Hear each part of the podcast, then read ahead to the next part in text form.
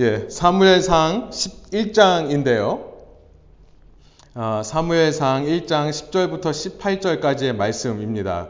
개혁개정으로 저희가 한번 읽어보길 원하고요. 주님 앞에 내 심정을 통한 것 뿐이오니 라고 하는 이 어, 한나의 고백을 제목으로 잡아봤습니다. 사무엘상 1장 10절부터 18절까지 말씀을 저와 여러분이 한 절씩 번갈아 가면서 읽고 마지막 절 함께 읽도록 하겠습니다. 제가 먼저 10절 읽습니다. 한나가 마음이 괴로워서 여호와께 기도하고 통곡하며 서원하여 이르되 망군의 여호와여 만일 주의 여종의 고통을 돌보시고 나를 기억하사 주의 여종을 잊지 아니하시고 주의 여종에게 아들을 주시면 내가 그의 평생에 그를 여호와께 드리고 삭도를 그의 머리에 대지 아니하겠나이다.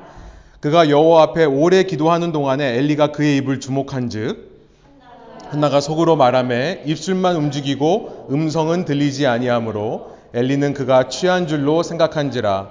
엘리가 그에게 이르되 내가 언제까지 취하여 있겠느냐? 포도주를 끊으라 하니. 한나가 대답하여 이르되 내 주여 그렇지 아니하니이다. 나는 마음이 슬픈 여자라. 포도주나 독주를 마신 것이 아니요. 여호와 앞에 내 심정을 통한 것뿐이오니 당신의 여종을 악한 여자로 여기지 마옵소서 내가 지금까지 말한 것은 나의 원통함과 격분됨이 많기 때문이니다 하는지라 엘리가 대답하여 이르되 평안히 가라 이스라엘의 하나님이 내가 기도하여 구한 것을 허락하시기를 원하노라 하니 함께 읽습니다. 이르되 당신의 여종이 당신께 은혜 입기를 원하나이다 하고 가서 먹고 얼굴에 다시는 근심빛이 없더라. 아멘. 예, 저희 이제 사사기의 예, 내용이 끝나고요. 지난 시간에 우리 룻기를 살펴봤죠. 이제 사무에서로 들어갑니다. 이 가스페 프로젝트 벌써 33번째 시간인데요. 이 사무엘상 하면 떠오르는 것, 저에게 사무엘상 하면 떠오르는 단어는 바로 이것입니다. 큰 전환의 시기라는 거예요. The time of great, great transition. 이 약속의 땅에 들어가면 모든 게 달라질 줄 알았습니다. 그냥 태평성대가 이루어질 줄 알았는데요. 사사기를 통해 이스라엘은 끊임없이 보는 것만 추구하더라. 그래서 하나님께서 외세의 침략을 허락하십니다. 그리고 그때마다 사사라고 하는 군사적인 지도자, 밀리턴트 리더라고 하는데요. 이 군사적인 지도자를 그때마다 세우셔서 그 외세의 침략에 힘으로, 무력으로 대항하게 하셨습니다. 그것도 하나님의 은혜예요. 그러나 우리는 사사기를 통해 한 가지를 발견했습니다. 그냥 무력으로 힘으로 전쟁에서 승리한다고 해서 이스라엘이 가지고 있는 이 근본적인 문제, 그 근본적인 문제는 해결되는 게 아니더라라는 것이죠. 그렇게 12번 반복을 하는데요. 반복하면서 그냥 반복하는 게 아니라 마치 변기에 물 내려가듯이 타락하면서 그 12번을 반복하더라라는 것을 우리가 살펴봤죠. 무엇입니까? 사사가 더 이상 답이 아니라는 거예요. 큰 전환의 시기가 필요하다는 것을 우리는 알게 되는 것입니다. 오늘 말씀을 나누면서 먼저 우리가 이걸 좀 마음에 새기기를 원해요. 눈에 보이는 문제 해결이 진짜 해답이 아니라는 것입니다. 이 위기만 잘 지나가면, 이 고난만 잘 지나가면, 이 험난한 것들을 잘 피하기만 하면 될 것 같지만, 진짜 문제 해결은 무엇인가? 우리의 마음이 변해야 되는 것입니다. 아멘. 우리 마음이 변화가 되는 그런 놀라운 역사가 있는 오늘 예배 되시기를 소원합니다. 하나님께서는요, 그 사사의 시기가 끝날 무렵에 그래서 새로운 지도자를 준비해 가십니다. 그것이 우리가 봤던 룻기의 내용이죠. 장차 이스라엘을 하나의 나라로 통일해서 다스릴 왕, 다윗이라는 사람을 준비시키는 내용이 룻기였습니다. 그래서 룻기가 사사기에 붙어 있죠. 그리고 이제 사사의 시대에서 왕의 시대로 전환되는 것을 보여주는 것이 바로 사무엘서가 되는 것입니다.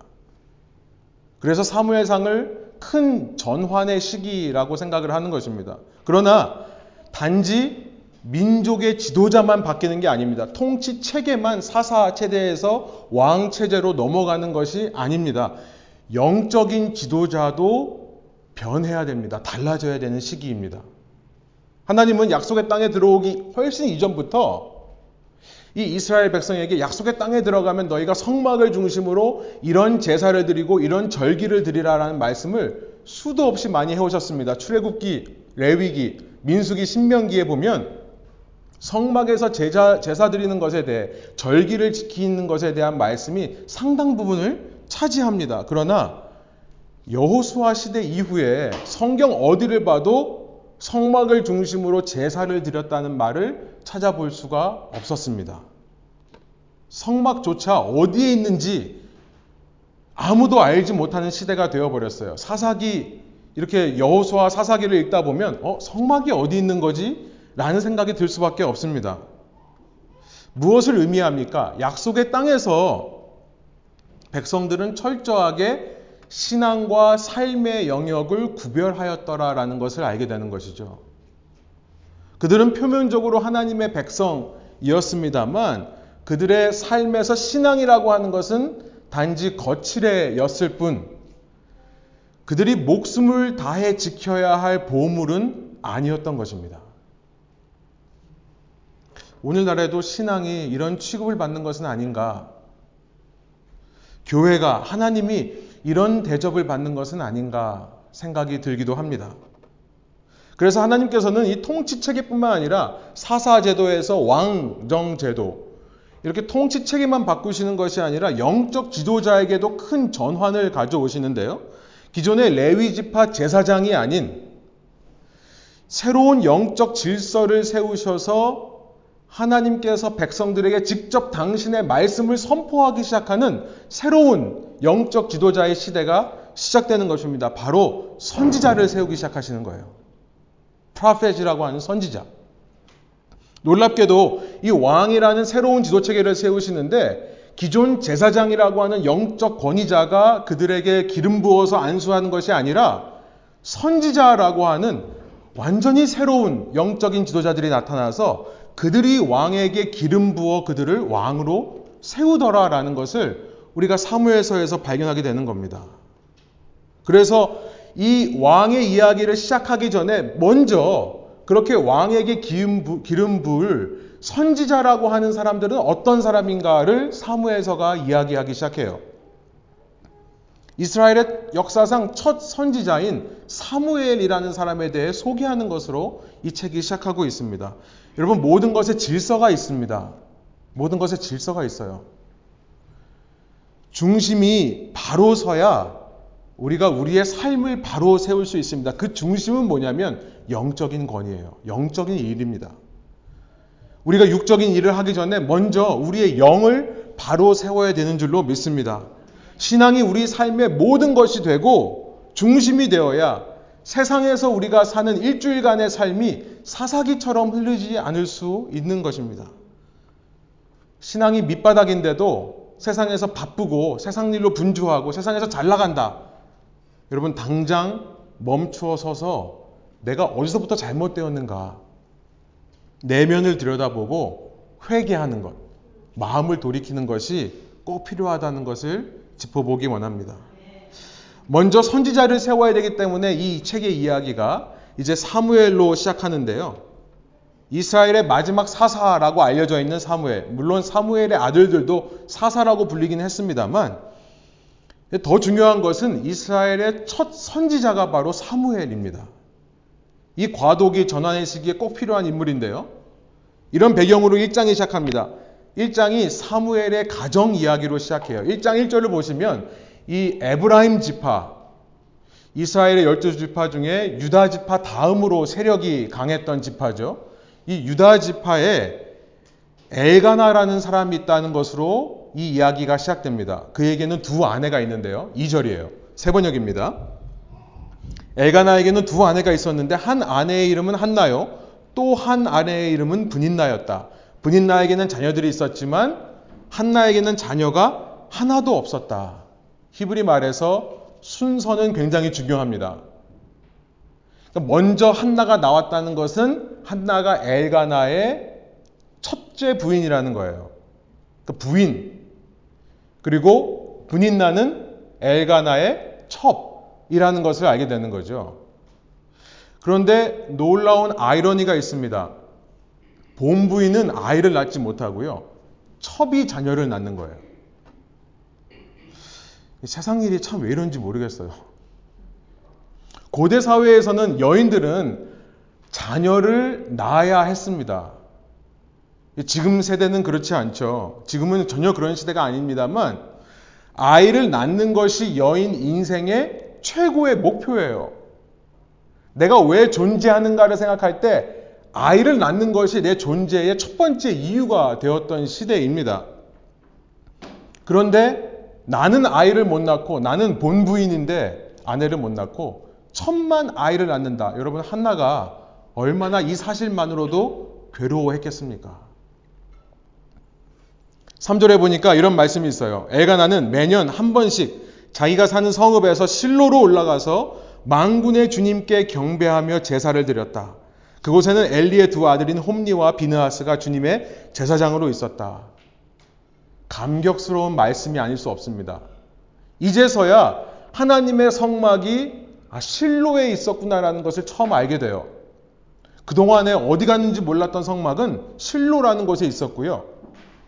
그리고 신명기 이후에 처음으로 등장하는 표현입니다. 그 성막을 중심으로 제사를 드리더라. 한편으로는 이스라엘이 얼마나 영적으로 그동안 무너져 있는가를 알 수 있게 되는데요. 또 한편으로는 이 엘가나의 가정은 정말 바로 선 사람들이구나라는 것을 알게 되는 것이죠. 그 당시에 엘리와 그의 아들 비느하스와 홈니가 있다라고 되어 있는데요. 이제 나중에 나오겠습니다만 이 모두 이 제사장 가문은 사실 당시 맡겨진 하나님의 사명을 제대로 수행하고 있던 자들이 아니었습니다. 안타깝게도요. 그들은 영적 지도자로서 역할을 충실하게 감당하고 있지 않은 상황이었어요. 그런데도 엘가나의 가정은 기본적인 신앙은 지키던 사람입니다. 뭐 말씀은 1년에 3번 여호와의 전에 나와라 성막에 나와라라고 되어 있지만 그래도 1년에 한 번은 최소한 제사 드리러 올라갔던 가정. 얼마 만에 이런 가정을 만나는지요. 참 반갑습니다. 그런데 이렇게 은혜로워야 될 기록이 한나에게는 피하고 싶은 아픔의 순간이었다는 것이 놀라워요. 왜냐하면 그렇게 제사 드리러 가는 날마다 이런 일이 매년 반복되었기 때문에 그렇습니다. 7절이에요. 세 번역입니다. 이런 일이 매년 거듭되었다. 한나가 주님의 집으로 올라갈 때마다 분인나가 한나의 마음을 늘 그렇게 괴롭혔, 괴롭혔으므로 한나는 울기만 하고 아무것도 먹지 않았다. 그렇게 은혜롭게 제사를 드리러 가는 길이어야 되는데 그 제사를 드리러 가는 길에 이 한나가 분인나에게 괴롭힘을 당하는 일이 매년 반복되는 겁니다. 애가 나는요, 이 남편은요, 매년 제사를 드리고 남은 재물을 가족들에게 나눠주는데요. 이 분인나와 분인나의 자녀들에게는 한 분량씩 나눠주고 꼭 한나에게는 두 배의 분량을 줬다라고 그래요. 그 한나를 더 사랑해서 또 아이를 낳지 못하는 한나가 마음에 얼마나 불쌍해 보였겠습니까? 그런 마음으로 두 배를 줬던 것 같아요. 그런데 그래서 그런지 분인나는 제사를 드리러 갈 때마다 한나를 괴롭히는 겁니다.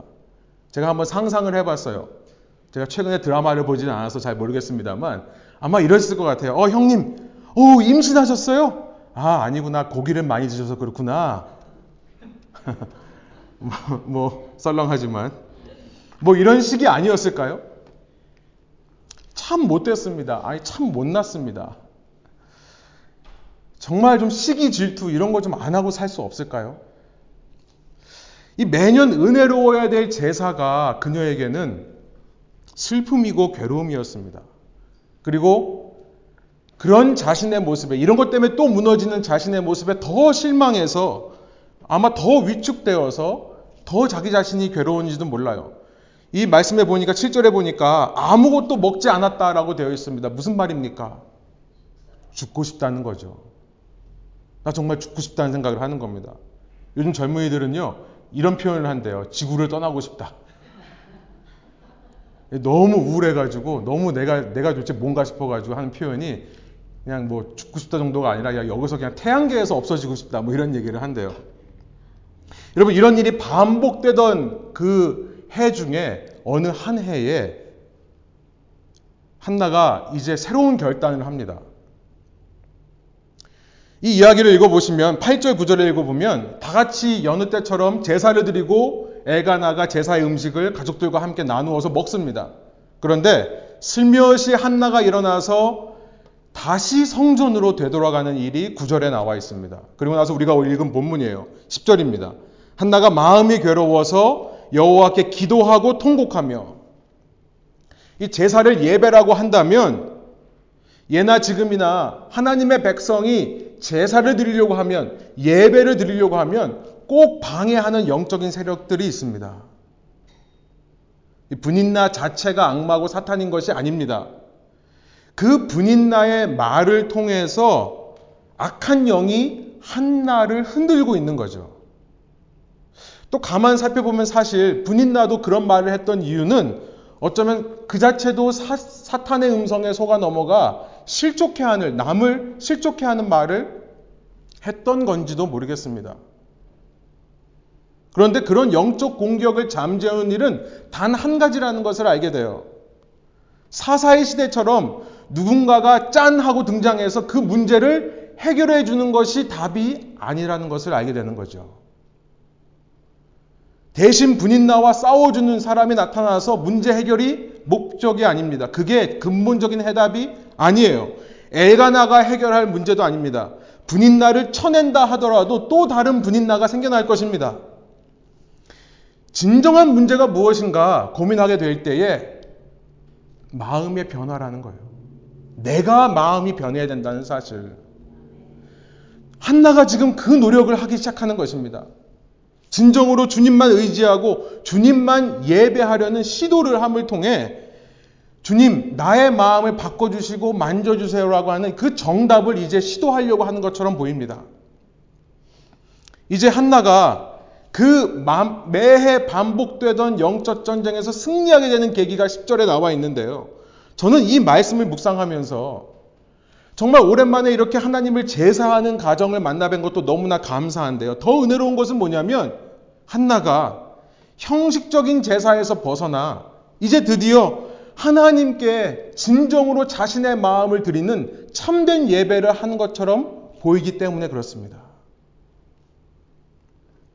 이스라엘 중에 그 누구도 이 마음의 중심을 진실함을 가지고 하나님께 나왔던 사람이 없던 것 같은데요. 이제 한나가 그 모습을 보이기 시작한 것 같아서 위로가 되는 것입니다. 그녀는 괴로운 일을 당했을 때 하나님을 저주하고 원망했던 것이 아니라 주님 앞에서 기도하고 통곡했다.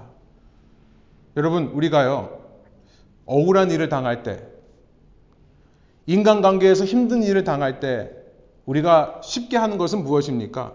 주님 제쳐두고 사람을 찾아가서 내 억울함을 호소하고 내 억울함을 증명하려는 노력을 더 많이 하지 않습니까? 그런 외부적인 노력으로는 근본적인 답이 없다는 것을 알게 돼요.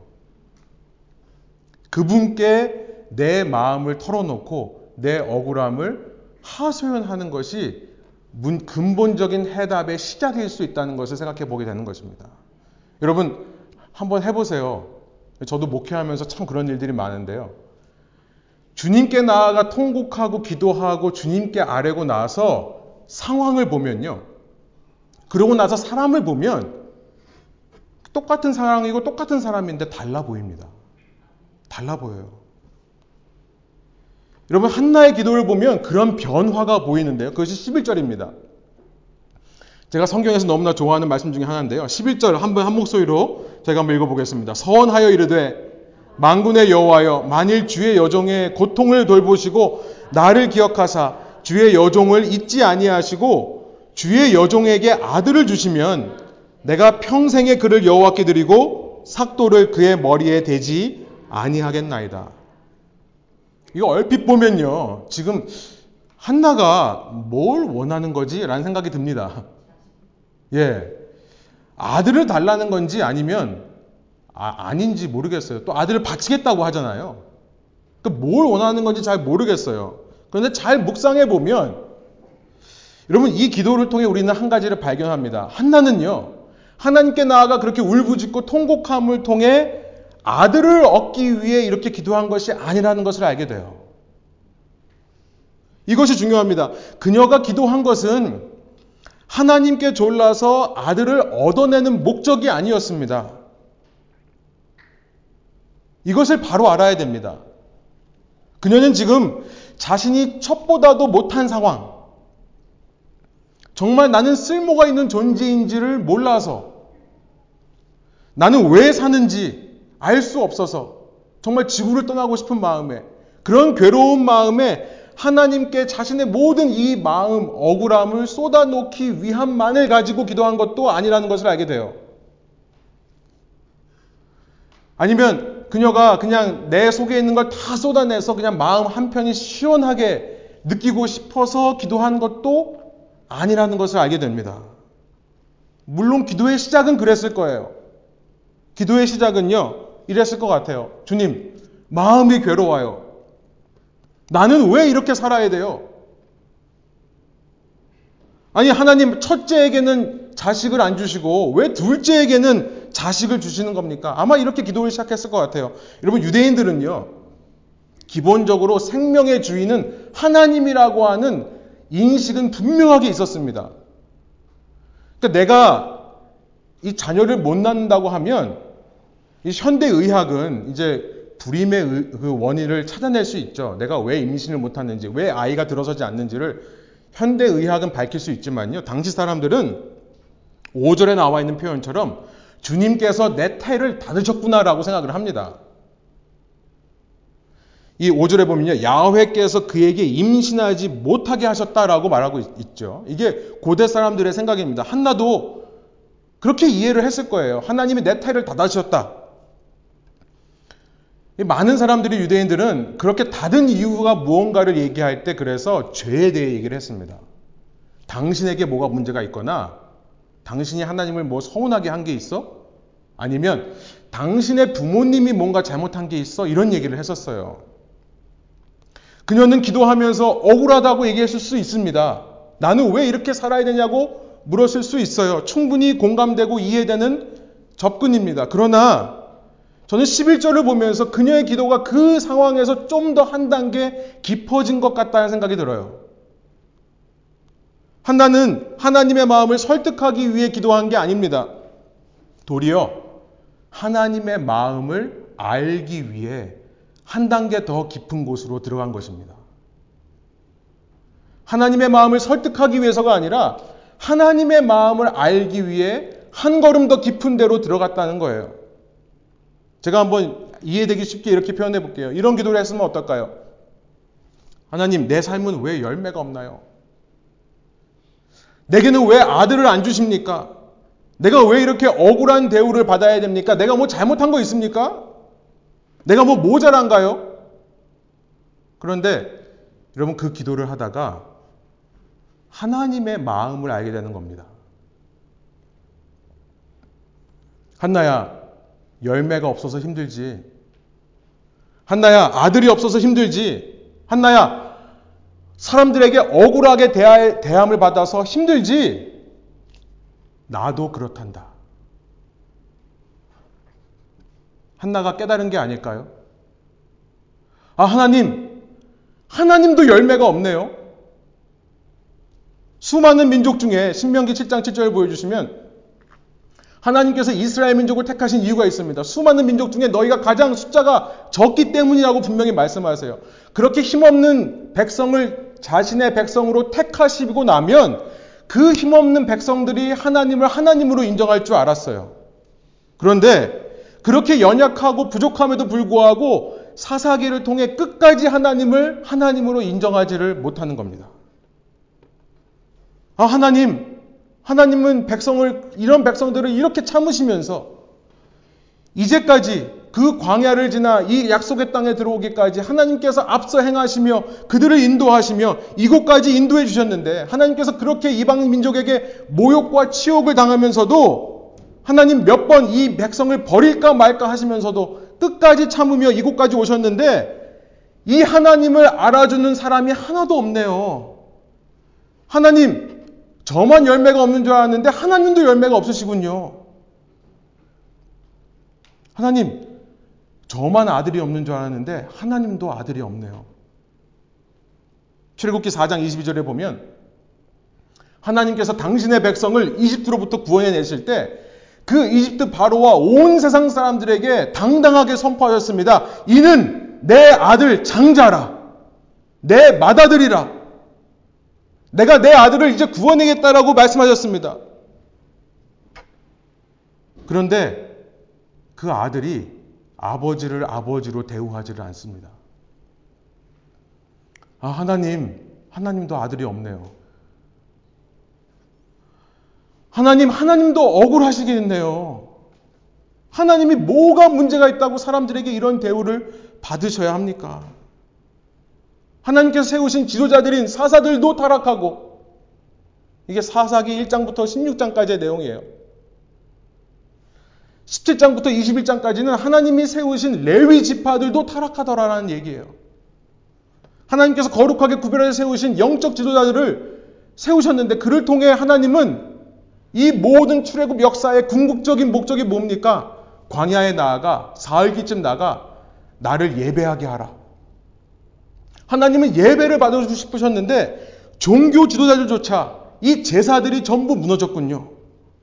주님께서는 예배 받으시기에 합당하신 분인데 이 땅에는 하나님이 뭘 잘못한 게 있는지 이렇게 부당한 대우를 받게 하는 사람들만 가득 있네요. 그렇다면 하나님, 저에게 아들을 주세요. 그러면 제가 이 아들 주님께 드리겠습니다. 그 아이를 평생 나시린으로 키워서 이스라엘 하나님의 장자된 이 나라가 바로 돌아올 수 있도록 이 아이를 준비시킬 때이니 주님께서 이 아이를 통해 하나님 되어 주세요. 영광 받아 주세요. 여러분 제가 읽기에는 한나가 이런 기도를 했기 때문에 썰렁한 이야기입니다만 엘리 제사장 앞에서 이 아무 말도 못하고 속으로만 기도한 게 아닌가. 유대인들은요, 기도를 속으로 하는 법이 없었습니다. 여러분, 이 미, 국 기독교는요, 정말 기독교의 수천 년 이어진 중요한 전통을 잃어버렸는데요. 통성 기도입니다. 유대인, 그리스인, 중세 시대의 이 수도사들 속으로 기도한 적이 없었습니다. 기독교 수천 년은 통성 기도였어요. 여러분 우리 한국적인 전통이라고 생각하는데 이것이 기독교 전통입니다. 우리가 이 전통을 잃지 않고 잘 전수하는 교회 되기를 소원합니다. 그런데 늘 소리내서 기도하던 한나는 차마 엘리지 세상 앞에 두고 하나님께 제대로 된 예배가 드려지지 못하는 이 상황에 대해서 소리내어 기도할 수가 없었던 게 아닐까요? 제 추측입니다만 중요한 것은요. 한나는 내가 남에게 꿀리지 않게 해달라고 아들을 달라 기도한 것이 아니었다는 사실입니다. 내가 내 존재 이유와 목적을 찾을 수 있게 해주세요라는 기도를 한 것도 아니라는 사실입니다. 이 중대한 대전환의 시기에 The Great Transition 사사에서 왕으로 지도자가 바뀌고 제사장에서 선지자로 영적인 지도자도 바뀌는 이 시기에 가장 먼저 중요한 것은 새 시대를 이끌 선지자인데 하나님의 마음을 깨달은 이 여인의 기도가 나라를 바꾼 것이 아닌가. 시대를 바꾼 것이 아닌가. 역사를, 세상 역사를 바꾸는 기도가 된 것은 아닌가 생각해 보게 되는 것입니다. 아니, 어쩌면 하나님께서 이 기도를 받으시기 위해 한나라는 여인에게 불임이라는 고통을 허락하신 것은 아닐까요? 분인 나에게 억울한 일을 당하는 그 일을 허락하신 것은 아닐까요? 우리가 하나님께서 왜 고난을 허락하시는지 그 이유를 다 알 수 없지만 늘 불완전하고 죄성의 한계 속에 살아가는 우리들에게 하나님의 마음을 깨달을 수 있는 계기가 바로 고난이 되기 때문에 그렇습니다. 주님께서 오늘도 우리로 하여금 불만족하게 하십니다. 16절에 나온 대로 원통하고 격분되는 일을 허락하시기도 합니다. 그러나 그 속에서 하나님의 마음을 알아채시는 저와 여러분 되시기를 소원합니다. 여러분 사람이 내 마음을 몰라줘서 안타깝고 슬프십니까? 자녀가 내 마음을 몰라줘서 배반당했다고 생각하십니까? 예수 그리스도를 보세요. 제자들에게서까지도 배신당한 주님의 마음은 어떠실까요? 그 주님의 아픈 마음을 달래기 위해 내가 무엇을 할 수 있을까요? 아무도 내 아픔 이해해주지 못하고 혼자인 것 같아서 외로우십니까? 당신의 잃어버린 백성들에 대해 아무도 관심 없는 하나님의 마음은 어떠실까요? 잃어버린 양 한 마리 아무도 생각하지 않고 남아있는 99마리에만 집중할 때 자신의 결혼 비용, 결혼 비용으로 마련한 10개의 동전, 드라크마 동전을 그 중에 하나를 잃어버려서 온 집안을 다 쑤시고 다니면서 찾을 때 아무도 돌아, 도와주지 않는 그런 마음은 어떠실까요? 오늘 우리의 기도가 깊어져야 됩니다. 우리의 신앙이 더 깊어져야 됩니다. 단지 나의 필요를 주님께 아뢰는 수준에서 더 한 걸음 더 나아가서 주님의 마음을 깨닫고 내 아픔이 주님의 아픔과 연결되어 있다는 것을 알아서 고난 중에서도 내 자신을 주님께 드릴 수 있는 사람. 오늘 내가 그 사람이 될 때 놀랍게도 우리가 불안해하고 초조해하는 그 문제가 근본적으로 해결되기 시작하는 것입니다. 아멘. 상황이 변해서가 아니라 그 상황을 대하는 나의 마음이 완전히 바뀌어지기 때문에 그렇습니다. 그것이 바로 내가 내 왕자에서 내려오는 것이죠. 나 중심의 삶에서 예수님 중심의 삶으로 바뀌는 것이죠. 한나는요, 자신이 술 마신 것으로 오해해서 포도주 좀 끊어라 라고 말하는 엘리 제자에게 이렇게 말합니다. 15절이에요. 한나가 대답하여 이르되 내 주여 그렇지 아니하니이다. 나는 마음이 슬픈 여자라 포도주나 독주를 마신 것이 아니요 여호와 앞에 내 심정을 통한 것 뿐이오니. 여러분, 한국말 번역이 정말 독특해요. 원어는요, 그냥 내 마음을 주님 앞에 쏟아 놓았다라는 말이거든요. 근데 개혁개정이 왜 이렇게 번역하는지 몰라, 모르겠는데요. 기가 막힌 번역입니다. 주님의 마음과 내 마음이 하나가 되었다. 통했다. 16절, 17절, 18절. 당신의 여종을 악한 여자로 여기지 마옵소서. 내가 지금까지 말한 것은 나의 원통함과 격분됨이 많기 때문이다 하는지라 엘리가 대답하여 이르되 평안히 가라. 이스라엘의 하나님이 내가 기도하여 구한 것을 허락하시기를 원하노라 하니 18절 이르되 당신의 여종이 당신께 은혜 입기를 원하나이다 하고 가서 먹고 얼굴에 다시는 근심빛이 없더라. 아멘. 서두에 말씀드린 대로 진정한 변화는요. 외부 문제 해결이 아닌 내 마음의 중심이 변하는 것입니다. 그를 위해 우리는 주님 앞에 우리의 심정을 쏟아야 됩니다. 주님과 마음이 통해야 합니다. 기도가 깊어져야 합니다. 기도할 때입니다. 그리하여 다시는 얼굴에 근심빛이 사라지는 진정한 문제 해결을 받는 영적인 복이 저와 여러분에게 있기를 소원합니다. 기도하시겠습니다. 하나님 이 시간 인도하여 주셔서 이 한나가 드리는 주님의 앞에 드리는 기도 가운데 그가 얼마나 하나님의 마음을 더 이해하게 되었는지를 발견하게 해주셔서 감사합니다. 하나님, 어, 그렇습니다. 우리의 부족함과 우리의 이 아픔과 고난, 그 마음을 깊이 들어가다 보면 그곳에서 주님이 보이는 줄로 믿습니다. 주님께서 우리와 동일한 삶을 이미 겪으시고 우리가 이 땅에서 체험하는 모든 것들을 죄는 없으시지만 실제로 겪으신 분이시기에 주님께서 그 모든 고난의 끝에 우리를 기다리고 계시는 줄로 믿습니다. 주님, 오늘 우리의 기도가 우리 우리 신앙이 더 깊어지게 하여 주셔서 그 주님까지 만날 수 있도록 인도하여 주십시오.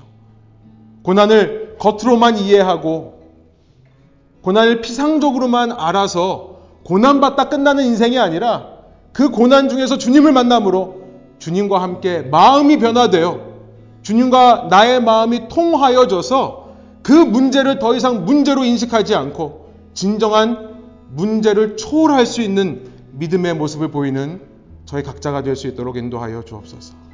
그렇게 하실 주님을 믿고 감사드리며 예수 그리스도의 이름으로 기도합니다. 아멘.